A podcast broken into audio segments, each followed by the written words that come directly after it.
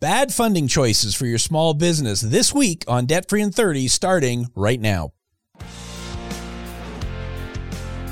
This is Debt Free in 30. Here's your host, Doug Hoyes.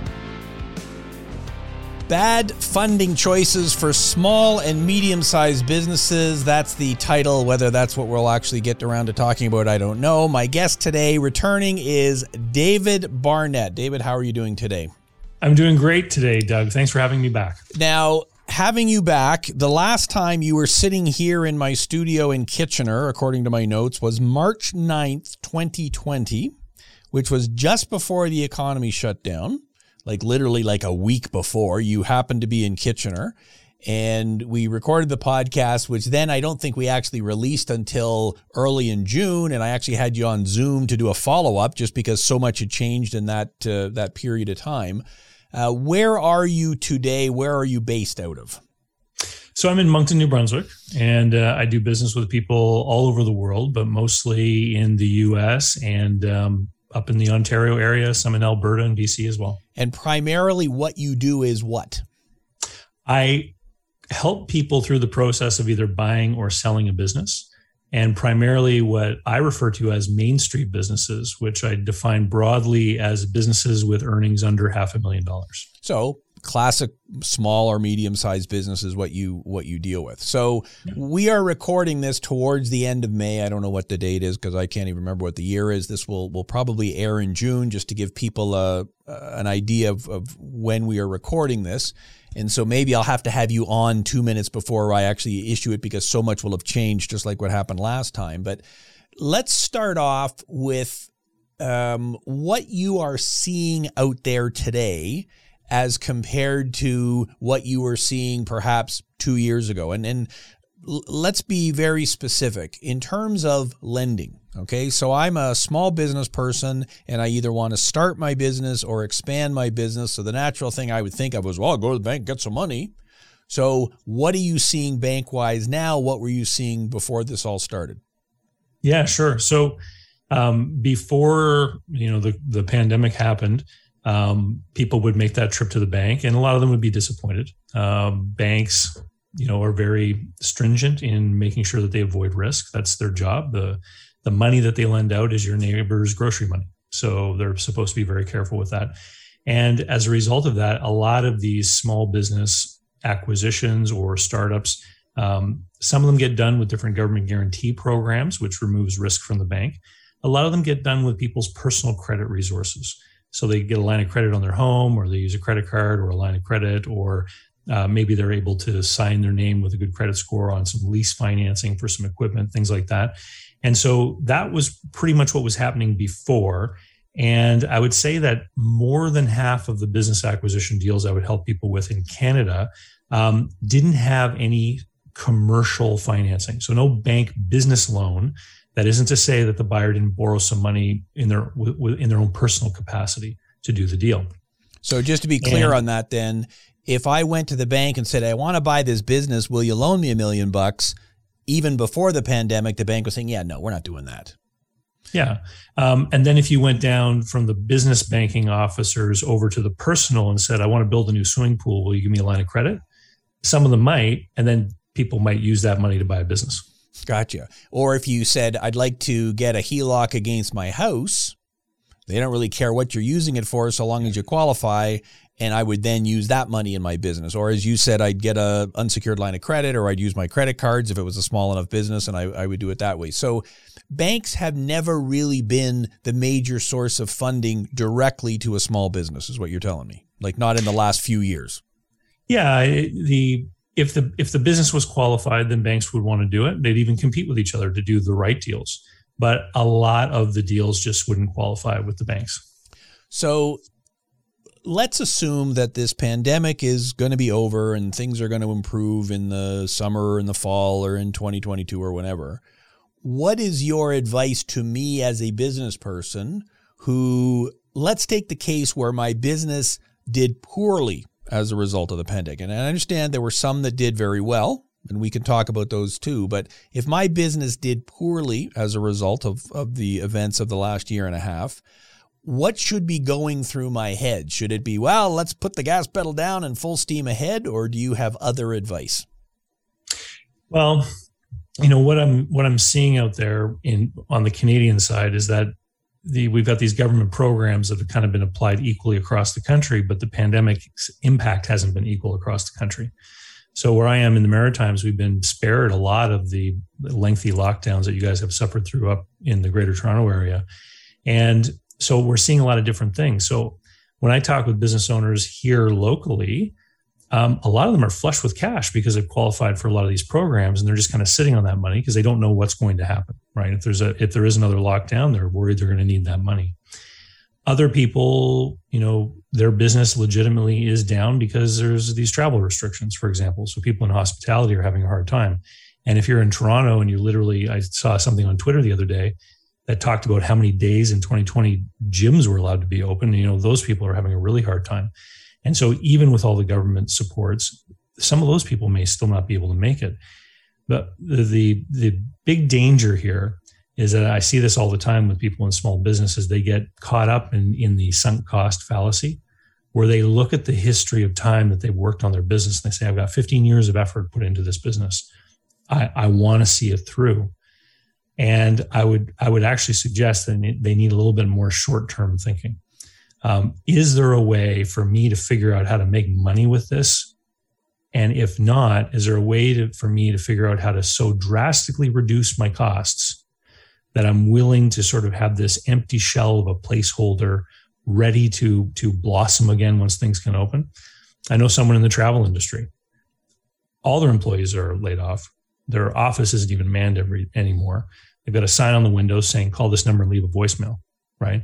So they've they've managed to shrink themselves to the tiniest possible size they can, with the idea being that they're going to, you know, sort of come back when they're able to. But if, if you can't figure out a way to make money, then the question is, how do you extricate yourself? Because the worst thing that I've seen happen is people who keep going into their personal resources to try to keep a business alive. Um, because what will happen is, you know, these unknown things are going to continue to happen potentially.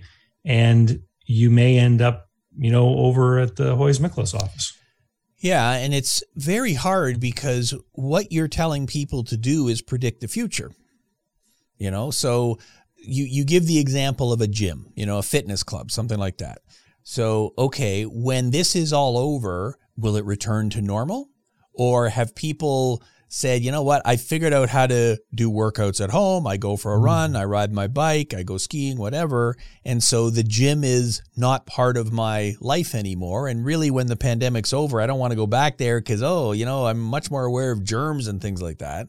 So, how do I, as a gym owner, decide whether the future is going to look like the past? You talk about sunk cost fallacy, you're also referring to recency bias. Well, I remember what it was mm-hmm. like. Is it going to be in the future? A better example, perhaps, is haircutting places.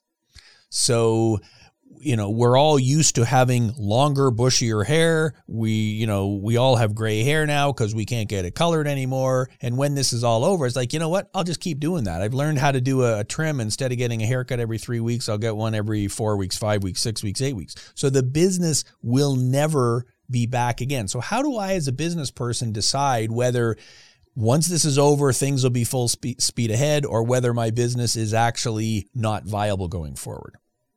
Well, it, it, I don't think you can. And, and here's what I'm seeing when I'm working on business deals with people that are in places that have for more fully opened up again. So I'll give you an example. Um, you know, in, in the early 2020, the lockdown happened pretty much everywhere in North America, but some American states have fully, you know, gone to uh, to no rules anymore. They're they're back in full swing, and so when I'm working with people on evaluating some of these businesses, um, if they show me that the last three months, for example, of 2020 were the same as the results from the last three months of 2019, it's very easy for people to agree that this business has recovered. And so people are willing to kind of ignore the 2020 financials and look at valuing those businesses based on what happened in 2019. As these bad years grow, so if 2020 and 2021 are bad for you, it becomes increasingly difficult for anyone looking at, at those results to want to agree that the business will snap back to what it was in 2019.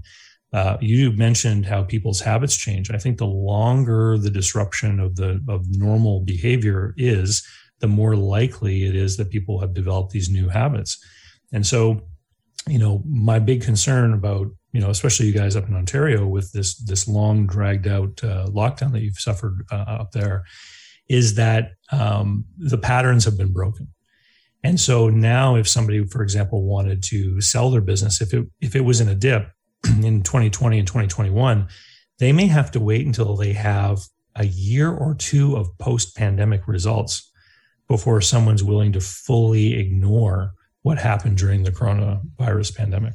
So the business deals that were in progress when this all started March of 2020, March of 2020, what happened? Did they all just die?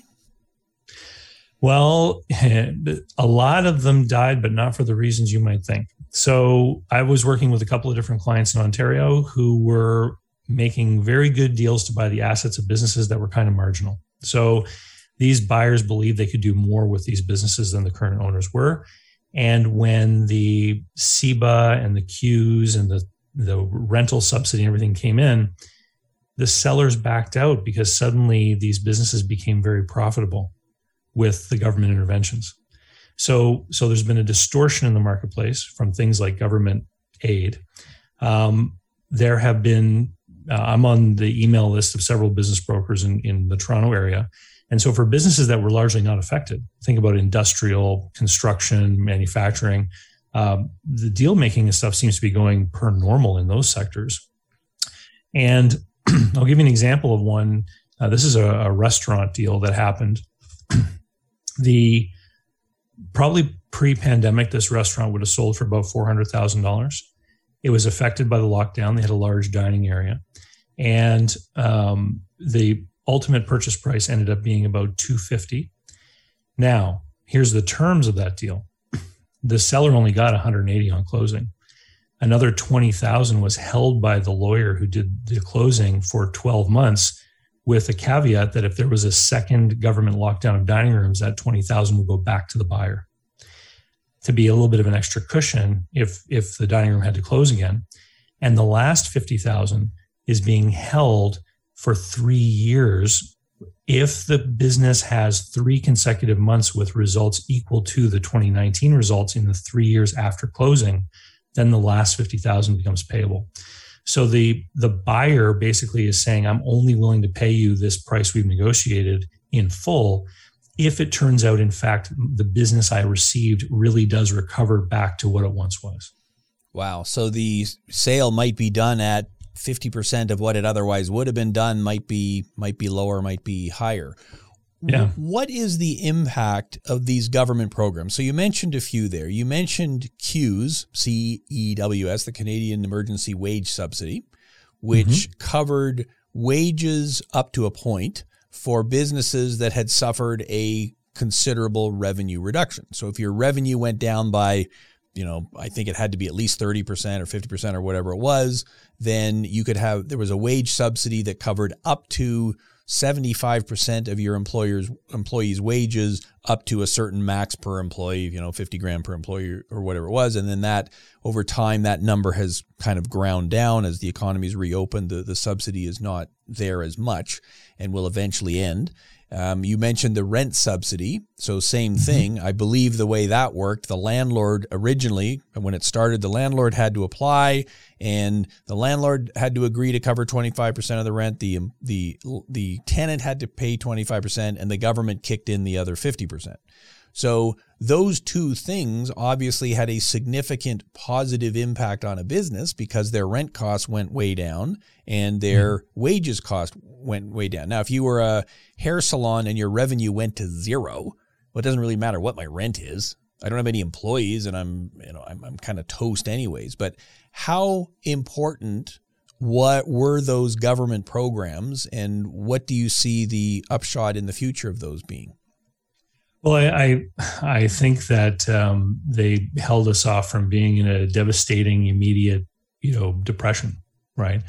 Um, I think that the ultimate result is still yet to be seen. So, you know, in my own business, um, when the lockdowns first happened, just after I met you up in uh, Ontario, uh, Doug, um, everyone was stuck watching the TV, going, "Oh my God, what's going to happen now?" My phone stopped ringing, so I applied for CEBA, and you know, got the forty thousand dollar loan. And then a week later, things started to move again, and I realized that maybe my business, you know, wasn't about to collapse, and so you know that money's still sitting in the bank account, and so I'm likely going to repay that loan uh, with the cash that they gave me, right? Just hand it back in. There are a lot of other people in that situation out there. There, what I'm also seeing though is a lot of you know, in the world of small business, Doug, people tend to do things that manage their tax liability. You, have heard of this before, maybe. You know, personal expenses sometimes end up in the in the business stuff. But what I'm starting to see as well are these um, undeclared receivables and payables. So I was talking with a with a construction company, and they were talking about how they have this increasing pile of payables they know they owe to subcontractors, but they haven't been billed for yet because of course a lot of the programs you just mentioned were based upon having a certain percentage decline in revenue. And so people are playing these games where they're not submitting bills because they want to make sure they qualify for the government aid. And so as this unfolds over the next year or so um, we could see another whole series of unintended consequences folding, unfolding.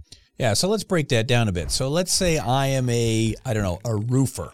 I build roofs on buildings and obviously there was a, an initial shutdown and so maybe my, my business stopped. I want to keep my revenue below the limit so that i can qualify for some of these subsidies. So i'll keep working on building your roof but i won't issue the bill for it yet. That's what you're describing. Mm-hmm. Yeah. And so me as the customer who's buying the roof, it's like, okay, well, I I'll pay you when I need to, but I'll just keep my cash in the bank too, which I had set aside and you know we we survive on the the government subsidies. But at some point okay the government subsidies end so now i pay for the roof and and you bill it. That seems to me like okay well so life gets back to normal then. What are the unintended consequences that you're worried about in a situation like that? Well it just it just starts to there's a departure from what's shown on paper and what's real and so when people are looking at doing the business purchases and sales, one of the things that often can muck things up is if things get deferred from one period into the next. And I sometimes see this with small businesses that aren't very sophisticated. They kind of get mixed up between accrual and cash accounting. They might buy stuff and expense it all when really it should go into inventory and, and things like that. And you end up getting expenses or revenues that belong in one period being reported in another. And this can then suddenly start to show the business having much larger swings or changes from one year to the next. And it, it just it creates a greater opportunity for people to have even a lower degree of confidence in what they're seeing on paper. And it, it, it, can, it is going to cause some problems for some of these deals. Yeah, because none of it's real. I'm, yeah. I'm looking at the numbers. I don't know if they're real or not. And and for those watching who are not accountants, you know, cash versus accrual. Cash is exactly what you think. Okay, the money comes in, there's the cash. Whereas accrual is, I'm going to spend the next few months building this roof, and then at the end, I get the cash for it. Well, I've been incurring the expenses all the way through. So accrual accounting is I'm recording the revenue and expenses as it happens, not when mm-hmm. the cash actually comes in, so that I can I can more accurately balance it out. So the government funding, let's assume that it essentially winds down so that by the end of the summer, the end of the fall, whenever it is, it, it no longer exists. Do you think there will be a flood of businesses at that point who say, well, I was only surviving on these subsidies, I'm shutting down now? Well, I think it's going to depend on what the business activity is at that time. And so you could have a business that once relied on foot traffic in a you know dense downtown office area and they've been surviving on these subsidies and programs. When things wind up with these government programs, are the office workers going to be back? Will they be able to run a profitable business at that time? And if not, well, with no assistance, eh, they're either going to have to make a new deal with the landlord, try to cut their costs so that they can make money in that moment, or they're going to be done. The the other thing too is that you've got businesses who've been acc- accumulating a lot of debt to stay open the, the people who to who the government programs aren't even enough right And I can see that when things reopen, they may start to get more business.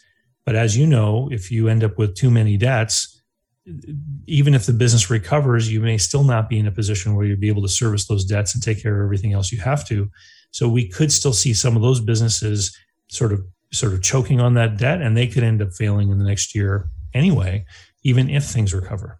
Yeah, if I again am a hair salon and I've been closed for most of the last year, year and a half, my landlord may have agreed to apply under the rent subsidy, so maybe I only owe 25% of my rent, but I have zero revenue so what am I supposed to do? So I probably applied for the CEBA loan, and which mm-hmm. was originally a forty thousand dollar loan. I think they bumped it up in some cases to sixty thousand. And the deal with the CEBA loan was so long as you paid it back by the end of this year or next year, I can't remember exactly, then you only had to pay back thirty out of the forty. So it ended up being a, a bit of a grant.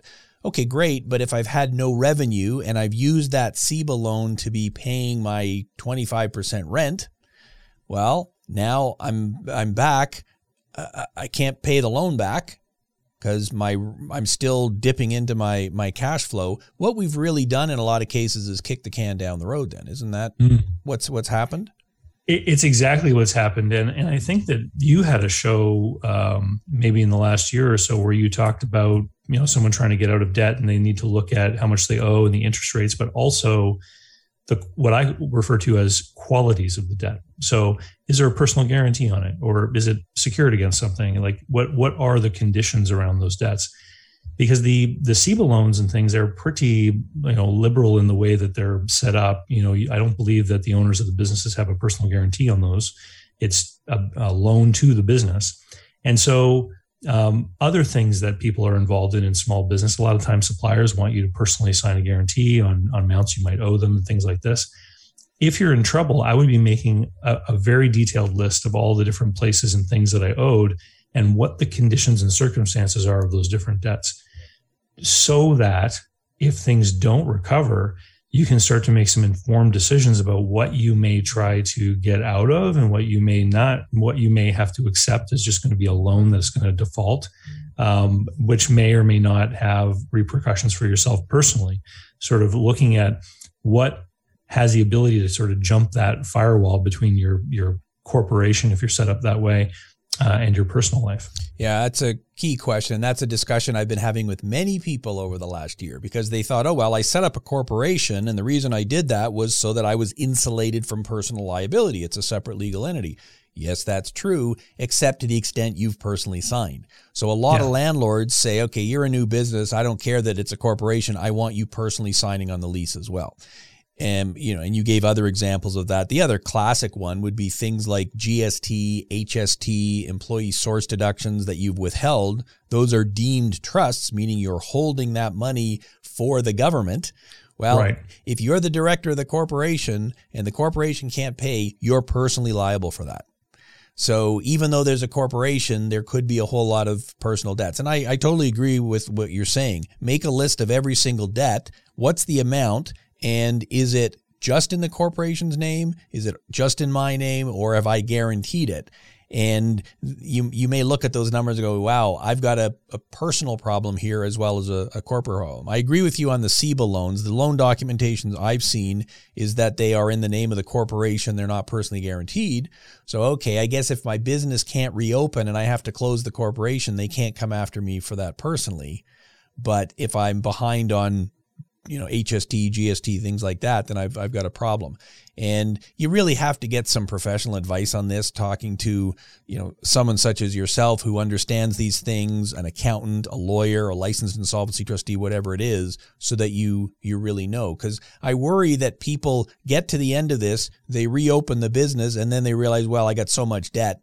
It's, it's going to fail anyways. Um, so what do you do? What's your advice for someone in that situation then? They're looking ahead and they're going, okay, I operate in downtown and the foot traffic isn't going to return. And, and when things go back to normal and I got to start paying my full rent and all the rest of it, there's no way I can make a go of it. What do you do? Well, I, I, think what this is do- going to do, and again, this we're talking about a K-shaped recovery. Some people are doing very well. Some people didn't really have much of a change. It's this group of people that have suffered that basically what has happened if you run a profitable business for many years you end up with a stronger and stronger balance sheet. You know you pay down your debts you have more equity you become a stronger financially you know better base. Um, what this has done is it's dialed back the clock on a lot of these businesses and put them back into that unstable footing of being a startup where they're kind of back to the unknown. They don't really know what's going to happen. And so i would challenge people to think about their business as though it were a new business and so would they be making the decision today to open a business with all the uncertainties and unknowns that exist moving forward with these debts and liabilities that they're accruing right now would that be something that they would choose to do at the current point in their life? Right?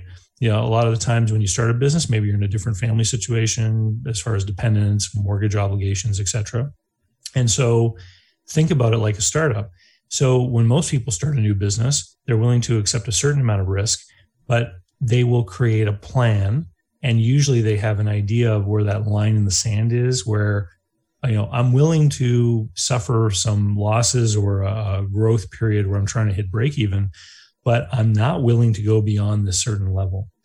And and this has to do with undoing the sunk cost mindset is you want to look at it as though it's a brand new enterprise and what am I willing to risk before I'm going to pull the plug and go get a job somewhere or move somewhere or do something else?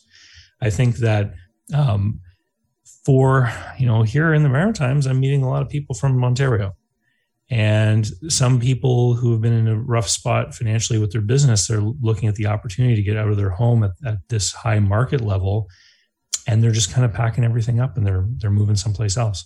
So I, I, think some people who've really done poorly as far as their business, they've kind of already come to this realization that they don't want to try to go through that startup period again. But I think that's the mindset that kind of encapsulates this. The difference being, if you were going to open a food business near, uh, you know, a big office complex 10 years ago in downtown Toronto, you at least had the certainty of knowing what the foot traffic was in that given location. You go look, right? And today, we don't know there's so many things that we don't know. Um, you know, as far as offices and occupancy, and will employers be asking people to come back to places like that? And just the the change in automotive traffic. You know, what was once a great place in a suburban area for car traffic, you know, even those patterns have started to change because people aren't aren't driving as much as they used to. Yeah, and I think that is fantastic advice so I'm going to raise the subscription fee on this free podcast for that fantastic advice that you just gave there. Think of your business as a startup. So it doesn't matter what you did over the last 20 years.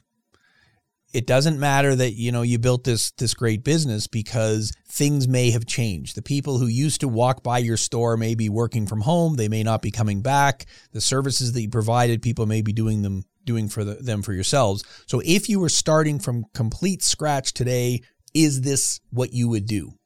And if the answer is, well, no, it's far too risky, then I guess that kind of answers the question about what you need to do in the future as well. And you're right. I've got lots of clients who have sold their home here in Ontario and said, Hey, I can buy a home in New Brunswick for a fraction of what my condo sold for in Toronto. So mm-hmm. why not take that equity, move to someplace cheaper? Life is easier. I can get a job working at the coffee shop four hours a day and cover my costs compared to uh, what it would be to to stay where I am. So, and that's a difficult decision for people to make because your business is also your identity. It's your life. You got to separate the two, though. Yeah, for a lot of people, and and you know, I've met you know in my role as a business broker and a consultant helping people buy and sell businesses i've met a lot of people who are in a difficult time in their business and then they think that selling is is like uh, a way to escape from a bad situation so they'll meet me and they'll say i want to sell the business because i can't seem to make it work and i'll say well you know Here's the problem though, is that you've got a track record now of, of declining sales and you're not making any money. And now who's going to want to pay money to, to get into your shoes? Right. And so, and, and this is the problem. And especially when people are so tied up in their personal identity, they think, well, this is how I'm known in the community as the owner of this business. And this is how people see me. This is what gets people to draw those personal resources into the business to try to keep it running longer than they should.